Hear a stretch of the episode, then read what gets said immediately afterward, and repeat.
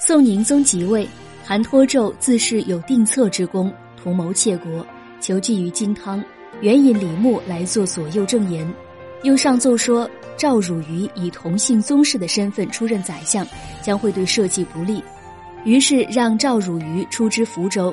于是朝廷大权尽数归于韩托胄，御史胡巩齐请下令禁止伪学之党，韩托胄又命审计组构陷朱熹十条罪状。将他免职，并罢去慈禄官，将其弟子蔡元定流放到道州。赵师高、张辅、程松阐释韩托胄，知道的人没有不鄙视他们的。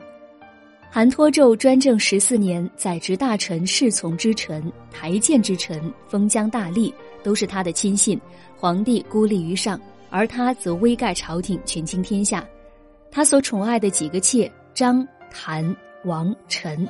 都被封为郡国夫人，号称为四夫人。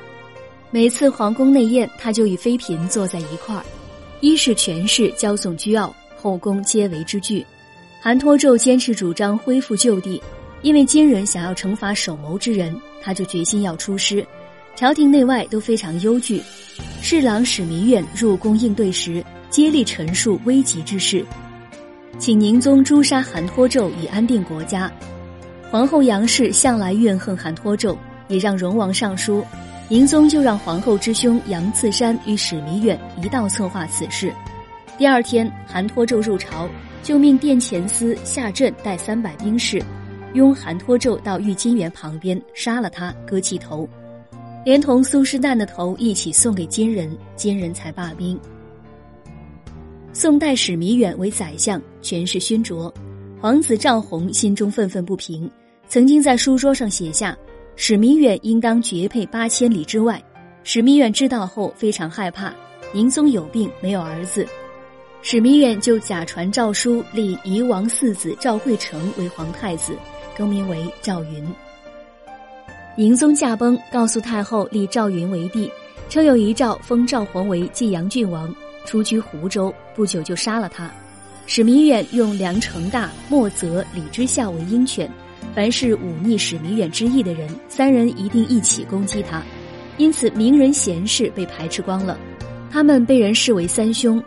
宋理宗对史弥远立自己为帝心怀感激，一直恩宠他直到死去。宋理宗任用史松之开督府，耗尽国库，但未成功。议论此事的人众多。等到他因父亲丧事而辞官居丧，朝廷下诏要让他复官。太学生黄凯博等一百四十人上书进谏此事，朝廷没有回应。武学生刘鼐知道李宗肯定任用史松之，就背叛诸生去逢迎史松之。当时范中为宰相，暗示经引赵与筹驱逐尤氏。诸生听到消息，作卷唐文来辞别先生。史松之自知不能为公论所容，就上书祈请让他完成丁忧守丧的礼节。